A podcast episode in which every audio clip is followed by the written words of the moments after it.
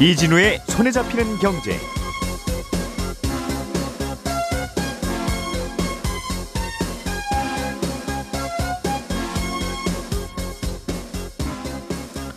안녕하십니까 이진우입니다.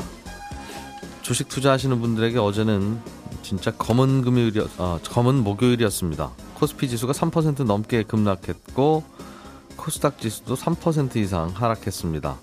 이런 가운데 최근에 큰 관심을 받았던 LG 에너지 솔루션이 어제 주식시장에 상장해서 첫 거래를 했는데 시초가가 공모가의 두 배 정도 형성됐습니다. 그런데 거기서 다시 상한가를 기록하는 이른바 따상에는 실패했습니다. 외국인들이 특히 주식을 많이 팔았던 게 실패의 이유로 꼽히는데 잠시 후에 LG 에너지 솔루션 상장 첫날의 풍경과 수급 분석 좀 해보겠습니다. 전세로 들어갈 때 가장 큰 걱정이 혹시 내 전세 보증금을 떼이면 어떻게 하나 하는 걱정이지요. 그래서 전세 들어가기 전에 전세 보증금 반환 보험이라는 걸 가입하기도 하는데 이 전세금 보험에 약간의 변화가 생겼습니다. 이 내용도 자세하게 좀 들여다보겠습니다. 국제통화기금 IMF가 비트코인을 법정 통화로 사용하고 있는 엘살바도르에게 앞으로 코인을 법정 통화로 쓰지 말라고 공개적으로 경고를 했습니다. 이 얘기도 간단하게 좀 들어보죠. 1월 28일 금요일 손에 잡히는 경제 광고 잠깐 듣고 시작하겠습니다. 오늘의 뉴스를 프로파일링 합니다. 평일 저녁 6시 5분 표창원의 뉴스 하이킥.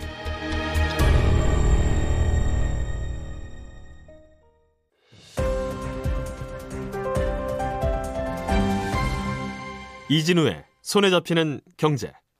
예, 딱딱하고 삭막한 경제 뉴스들을 말랑말랑하게 부드럽게 풀어서 정리해드리는 시간입니다. 오늘도 김현우 행복자산관리연구소장 그리고 손에 잡히는 경제 박세훈 작가 두 분은 늘 나와 계시고요. 오늘은 금요일의 목소리 안승찬 기자도 나와 있습니다. 어서 오십시오. 네, 안녕하세요. 어제 주식시장은 참 정신 없었어요. 음, 네. 안승찬 기자가 준비해 오셨는데 전 국민의 공모주라고 불리었던 LG 에너지 솔루션이 어제 첫 상장을 해서 거래됐는데 네. 뭐 이- 이렇 이렇기는 어려웠을 거라고 생각을 합니다만 이른바 따상 네. 더블을 한번 가고 상한가를 또 가고 하는 게 어제는 안 됐습니다. 어. 어제 무슨 일 있었어요 이 종목에? 어, 그러니까 기대감이 워낙 높았고, 뭐, 사실 상장하자마자 시가총액이 2위로 올라섰으니까, 뭐, 대단히 큰 회사의 상장 이벤트가 있었는데, 어, 원래 이제 LG 에너지 솔루션이 공모가가 30만 원이었어요. 네. 그래서 거래를 시작할 때는 59만 7천 원, 그러니까 거의 더블에 가까이서 시작은 딱 잘 했는데, 네. 거래를 시작하자마자 이제 주가 확 밀리면서 결국은 한 50만 5천 원 이 정도의 거래를 마쳤거든요. 시초가 대비로는 한 15% 이상 빠진 거고 네. 공모주 받은 입장에서는 한 68% 정도 상승한 그렇게 나온 건데 어제 뭐 어마어마한 거래량이 있었습니다. 그래서 누가 팔았느냐 봤더니 개인 투자자들하고 외국인들이 집중적으로 주식을 팔았어요. 네. 개인은 뭐 274만 주, 한 1조 2천억 원. 이분들은 대부분 공모주 받으신 분들이 받으신 분들이 예. 첫날 많이 판 거고 외국인들도 어, 개인들하고 비슷한 수준으로 어, 팔면서 이제 주가가 많이 떨어진 건데 외국인들도 공모주 받은 거죠? 그렇습니다. 네. 그래서 뭐 다- 다만 어제 산 건 이제 연기금을 비롯한 국내 기관들이 주식을 사주면서 예. 음, 그렇게 어제는 쭉 출렁이는 하루가 있었는데 주목할 만한 게 그거예요. 국내 기관은 많이 사는데 외국인들은 상장한 첫날 혹은 상장 초반에 집중적으로 매도하는 경우가 LG 솔루션 외에도 굉장히 많습니다. 네. 그게 이제 왜 그런 차이가 있냐면 국내 기관들의 경우는 의무 보유 확약이라는 걸 주로 하거든요. 그러니까 예. 내가 공모주 청약을 할 때 짧게는 15일, 길게는 6개월까지 내가 안 팔고 계속 가지고 있을 테니까 저한테 주식 배정 많이 해주세요. 이렇게 음. 예. 경쟁적으로 어, 배정 경쟁을 하니까 기- 국내 기관들은 한 97% 이번에 LG 에너지 솔루션의 경우에도 대부분 의무 보유 확약이라는 걸 겁니다. 그래서 안 팔, 음. 팔, 수- 팔려야 팔 수가 없는 상황이 되는 거죠. 예. 그런데 외국인의 경우는 이번 에너지 LG 에너지 솔루션에도 보니까 73% 정도는 오히려 반대로 의무 보유 확약이 없고 음. 걸어놓은 외국인들은 한 27%고 대부분 또 거기서도 한 3분의 1은 15일 1개월 굉장히 음. 작은 정도의 이제 락업만 걸어놓은 상태여서 예. 외국인들은 좀 자유로웠다. 자유롭게 팔 수 있는 거죠. 근데 늘 그러니까 뭐 마음대로 파는 이번에도 그랬고 작년에 SK i 테크놀로지라는 회사가 상장했을 때도 그때도 예. 첫날 외국인들이 집중적으로 팔면서 쭉 미끄러진 경우도 있었거든요. 음. 조금 이런 일이 반복되는 건 같습니다. 그러니까 공모가는 조금 좀 쌌는지 몰라도 공모가의 두 배라는 가격은 좀 비싸다고 판단한 모양이죠 외국인들 입장에서 그렇습니다. 예. 네, 네. 근데 이 보니까 음, 저는 관심 있었던 게 왜 똑같이 경쟁을 심했다고 들었는데 음. 외국인들과 외국인 국내 기관은 의무 보유 확약을 많이 하는데 네. 외국인은 왜 이런 거 별로 안 하느냐? 음. 어, 일반적으로 보니까 주관사가 공모주를 배정하는 원칙을 정하잖아요. 네. 근데 이게 무슨 법으로 정해진 게 아니고 음. 주관사가 그냥 알아서 정합니다. 그러니까 물론 고려하는 요소들은 비슷하긴 해요. 예를 들면 써낸 금액이 얼마나 음. 크냐, 또 의무 보용 많이 하- 한다고 하는 회사들은 조금 좀더 배정해 주고, 예. 뭐 아니면 자금 자금 운용 규모가 큰 증권사가 했느냐, 기관이 했느냐, 네. 예전에도 공모 참여를 많이 했느냐, 뭐 이런 등등을 고려해서 한다고는 얘기는 하는데. 네. 그래서 정확하게 어떤 기준으로 어떤 배점으로 했느냐는 공개를 안 해요. 평소에 그냥 친하던 대로 주죠. 그동안 과거에 거래 좀 잘 도와주고. 그렇습니다. 그래서 이 증권사들이 공모주 배정을 할때 그, 예. 이제 이거를 이렇게 복잡하게 하지 말고 네. 첫날 상장할 물량이 100만 주면 음, 그냥 100만 주를 상장해라. 음. 그럼 시- 시- 어, 거래할 때 다른 살려는 분들이 이번에 공모주청에 하듯이 매수 주문을 낼 테니까 경쟁적으로 그냥 어, 하면 경쟁적으로 되는데. 그냥 하면 끝인데 그러면 증, 어, 주간 증권사가 이런저런 인심 쓸 일이 없잖아요. 경매하듯이 그렇게 하면 네, 되는데 그러니까. 지금은 주관사가 이제 배정해 주는 식으로 이렇게 하다 보니까 근데 그런데 이제 배정할 때 국내 기관 물량과 외국 물량을 별도로 구분해 놓습니다.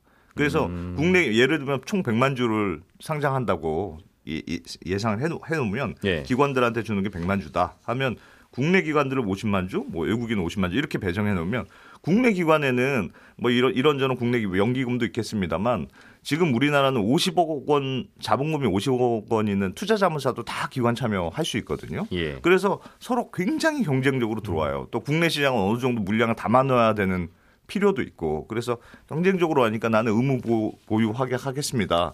이렇게 나오는 애들이 있는데 외국인의 경우에는 사실은 국내에 들어와 있는 외국계 금융사가 큰 데 중심으로 몇 개 없고 예. 경쟁도 더 심하고 그 분위기도 우리는 또 외국 의무 보유 확약 대부분 안 내는 게 거기가 또 문화라서 그래서 외국인들은 별도 자기들끼리 경쟁하니까 음. 또 거의 그런 거 없이도 많이 받아가는 또 우리 상장하는 회사 입장에서는 네. 외국인 자금이 좀 들어오는 게 음. 흥행에 도움이 될 것 같으니까 일부러 외국인 자금을 이렇게 빼놔요 공모 아, 청약- 별도의 룸이 있으니 별도의 룸이 외국인은 외국인들끼리만 경쟁하니까 그렇습니다. 그러니까 경쟁이 덜하니까 굳이 의무 보유 확약할 필요가 없죠. 음. 그러니까 들어와서 그냥 첫날에 파는 외국인들이 반복되는 일들이 계속 되는 겁니다. 이거는 공모하는 회사가 우리 회사 주주 중에 외국인 좀 있으면 좋겠습니다. 그렇습니다. 하는 니즈가 있으니까 네. 제가 좀 전에 말씀드린 그게 외국인 돈이든 기관 돈이든 무슨 상관입니까? 그냥 공모주는 한꺼번에 경쟁 입찰을 하시죠. 네. 하는 거를 안 하는 이유이기도 하겠네요. 그렇습니다. 음. 안 그러면 또 외국인 물량이 많이 안 들어올 것 같으니까 아. 굳이 하는 거죠. 그러니까 호텔에서 방을 한 30% 정도는 외국인한테 좀 팔고 호텔에 외국인 좀, 좀 돌아다니고 하는 분위기면 좋겠다 네. 하는 거라면 외국인한테 방 싸게 줄 수밖에 없는 거죠.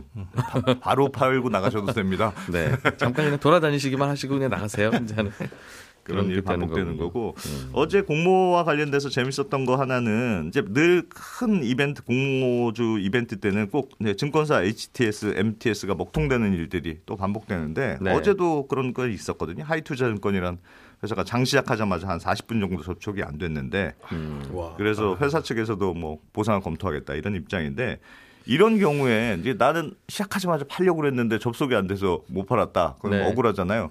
보통 어떤 식으로 보상이 이루어지냐면 내가 접속을 하려고 했는데 못 팔았다.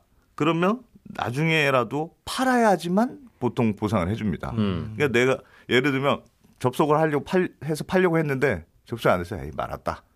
아, 끝까지 하면- 안 팔면 끝까지 안 팔면 이 사람이 정말 팔으려는 의도가 있었다는 걸 입증하기가 어렵기 때문에 예. 그래서 내가 원래는 시작하자마자 팔려고 했는데 이- 이 먹통이 돼서 40분 이후에 팔아서 훨씬 더 싼 가격에 팔았다. 음. 그거 하면 내가 처음에 로그인을 시도했던 그 캡처 화면이라든가 아니면 증권사에 전화해서 전화 통화 기록이라든가 네. 이런 걸 내면 그 시간과 실제 판 시간의 차에 음. 예를 들면 어제는 예를 60만 원 정도 59만 7천 원에 내가 시도를 했는데 네. 실제로는 45만 원에 팔았다. 음. 한 주당 한 15만 원씩 배, 배상을 해주는 거고 음. 재밌는 게 이런 것도 있습니다. 목통이 됐는데 주가가 나중에 올라서 더 높은 가격에 팔았다. 음. 이런 건 뭐 당연히 보상을 안 해, 네. 안 해주는 거고 또 매도 이, 이 그런 경우는 내가 가지고 있는 주식을 매도하려고 할 때 이제 목통이 됐을 때 문제잖아요. 네. 반대로 내가 주식을 살려고 했어요. 근데 네. 목통이 돼서 못 샀어. 네. 그래서 나중에 좀 더 높은 가격으로 샀어. 그럼 난 억울하다. 난 더 싼 가격에 살 수 있었는데 음. 이렇게 주장하는 경우에는 이건 제가 어제 증권사들별 좀 찾아보니까 다 명확하게 써 있진 않습니다만 예. 어, 미래에셋증권 같은 증권사는 이런 건 보상 안 해주겠다. 음, 필요하시면 소송하시라. 네, 왜냐하면 이거는 어, 기회 비용에 대해서까지는 우리가 이거 안 산 거를 사 뭐, 우리 때문에 못 샀다고 하는 건 샀을지 안 샀을지 모른다는 거네요. 그 모른다는 내심에 거예요. 대해서는 예. 매우 의심스럽습니다. 아, 그러실 수도 있지만 그걸 일률적으로 다 해드릴 수는 없습니다. 네, 음, 그거는 보상을 안 해준다 이렇게 명 음. 써, 써 있더군요. 예. 어제 저도 증권사들 몇 곳을 이야기를 들었는데 평소에는 거래 고객이 많지 않았는데 이번에 공모주 청약을 받은 주간 증권사들이 있잖아요. 예, 그런 증권사들은 평소에는 전산을 별로 잘 안 갖춰놓고 있다가 음, 아, 갑자기 고객들이 와서 오늘 팔려고 할 테니까 전산도 갖춰놓기도 하고 막 서버도 또 추가로 보충하고 네. 여러 가지 했는데도 불안하니까 직원들한테 오전에는 이메일 보내지 마라. 이메일도 부담이다. 어제 이 LG 그랬다고? 에너지 솔루션이 예. 너무 어, 이슈여서 대부분의 증권사가 다 조금 지연되는 일들은 있었다고 하더군요. 예. 김현우 소장님, 네. 어, 전세보증보험 제도가 달라지는 게 뭐가 있습니까? 이게 아, 네. 집주인이 보증금 안 돌려주거나 못 돌려주면 이 보험회사가 먼저 돌려주는 거죠? 그렇죠. 예. 그리고 나중에 그 보험사가 집주인한테 보증금을 받는 그런 구조인데 전세보증보험이라는 걸 가입할 수 있는 곳은 지금 총 세 군데가 있습니다. 예. 주택금융공사 그리고 주택도시보증공사 서울보증보험 이렇게 세 군데인데 이 중에 주택금융공사의 전세지킴 보증이라는 상품이 그 대상이 확대됩니다. 그러니까 예. 기존에는 전세보증금이 수도권은 5억, 지방은 3억까지만 됐었어요. 음. 어, 그런데 이제 앞으로는 각각 2억씩 늘어나서 수도권은 7억짜리 전세까지, 지방은 5억짜리 전세까지 가입이 가능합니다. 예. 아, 그래서 기존에는 가입 못했던 분들 계실 거 아니에요. 뭐 7억짜리 전세 계약을 했는데 나 여기서 가입하려다가 못했다 이런 분들도 중간에 가입은 가능한데 그 가입 가능한 기간도 기존보다는 조금 완화가 됐습니다. 네. 기존에는 임대차 계약 기준으로 4분의 1이 경과하기 전에 가입이 했, 가입이 됐었습니다. 그러니까 2년 보통 계약을 하니까 음. 6개월이 지나기 전에는 가입을 해야 받아줬는데 네. 이제부터는 2분의 1이 경과하기 전까지만 가입을 하면 즉 음. 1년이 전 1년만 남은 상황에서 뭐 가입을 하면은 가입이 가능하다 음. 이렇게 보시면 되고 예. 어, 다만 이게 한도가 뭐 수도권 7억, 지방 5억으로 늘어나긴 했지만 이게 예. 다 이렇게 되는 건 아니고요. 만약에 그 집에 선순위 채권이 있으면 그건 또 뺍니다. 그 집주인이 은행 대출을 먼저 받았으면 그렇죠. 음, 그거 빼고 안전하면 가입시켜 준다는 거죠? 네, 안전하면 가입시켰는데 예를 들어 집값이 뭐 5억인데 네. 전세 보증금 3억으로 들어가려고 한다. 근데 그 앞에 뭐 전세가 뭐 3억이 겨 있다. 그러면은 음. 이제 요거 빼가지고 2억 정도까지만 가입을 예, 가입을 시켜준다 이런 내용들인데 어, 다른 뭐 아파트나 이런 것들은 크게 문제가 없는데 이제 단독 주택이라든지 다가구 주택 같은 경우에는 임대 보증금들 다 합쳐가지고 나보다 앞서서 들어온 세입자. 그렇죠. 음. 그런 것들을 다 뺀 금액이 뭐 실제 한도다 이렇게 이해를 하고 계시면 됩니다. 보통 예를 들면 집값이 10억인데 네. 내 전세는 뭐 예를 들면 6억에 들어가려고 하는데 네, 집주인이 대출을 4억을 받았으면 네, 야 이것만 합쳐도 10억이네 또. 그렇죠. 좀 불안하네. 네, 가능하면 들어가지 마세요 가는 게 보통의 조언인데 네. 이 보증보험은 그런 게 120%까지만 돼도 봐줍니까? 봐줍니다. 단독 주택과 다가구 주택은 120%까지 봐주고요. 예. 그리고 아파트는 딱 주택 가격까지 봐줍니다. 음, 그 단독주택, 다가구주택은 공시가의 몇 퍼센트 이러면 주택 가격보다는 좀 낮게 나온다고 생각하는 네, 모양이에요. 그렇게 보는 겁니다. 네, 알겠습니다. 비싼 전세는 보험을 가입할 수 없는 거냐? 그럼 7억 넘는 건 네네. 그렇습니까? 어, 가입 못 합니다. 음. 주택금융공사하고 주택도시보증공사의 상품으로는 가입이 못, 가입이 안 되는데 예. 이럴 경우에는 이제 서울보증보험 통해서 가입을 할 수가 있어요. 음. 여기에는 아파트 같은 경우에는 보증금 제한이 없고요.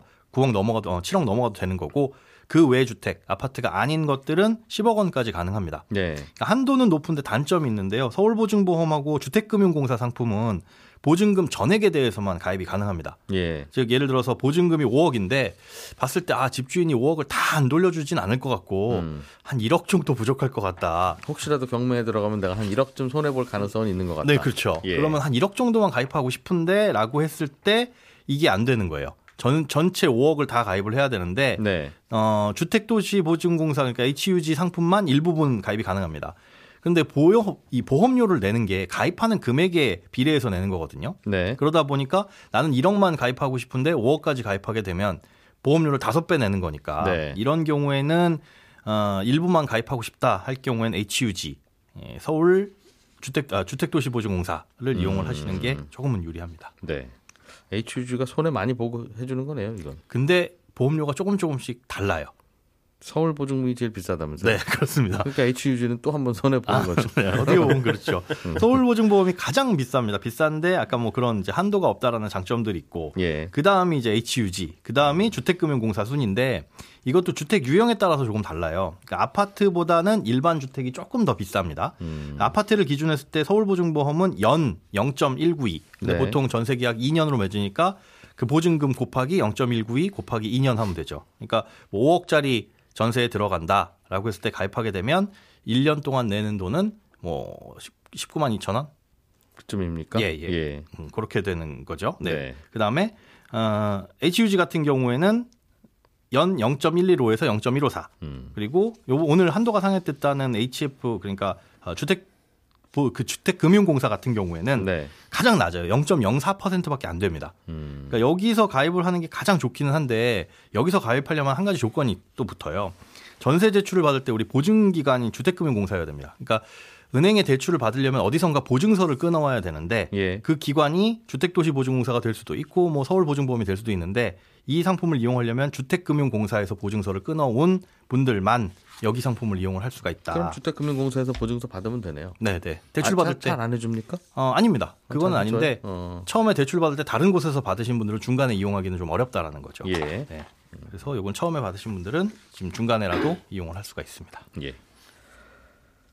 자, 박 작가님이 준비해 오신 소식도 재밌습니다. 어, 엘살바도르가 네, 법정 화폐로 비트코인을 쓰겠다고 해서 이게 작년 가을이었나요? 작년 9월이었습니다. 아, 이때도 그래서 화제도 되기도 하고 그랬죠. 래서 비트코인 투자한 분들은 이 봐라 비트코인이 봐라 인정받고 있지 않냐 네. 이런 이야기도 하고 그래서 당시에 급등도 했습니다. 네 그랬는데 IMF가 이러지 마세요 네. 라는 경고를 했습니다. 그렇습니다. 비트코인이 법정 통화가 됐다는 건 물건 살 때 비트코인 사용할 수 있고 매장에서 그거 거절할 수 없다는 의미고 세금도 비트코인으로 낼 수 있다는 거거든요. 네. 현금 인출기에서 비트코인을 달러로 인출할 수도 있고요. 음. 당시 엘살바도르가 이런 선택을 했던 거는 엘살바도르 밖에서 살고 있는 국외 이민자들이 본국으로 송금을 할 때 내는 네. 수수료가 꽤 비쌌습니다. 연간 한 5천억 정도가 송금 수수료인데 비트코인으로 송금하면 이 수수료를 안 내도 된다는 거였고요. 음. 엘살바도르는 국민의 한 60%, 90, 70% 정도가 은행 계좌가 없거든요.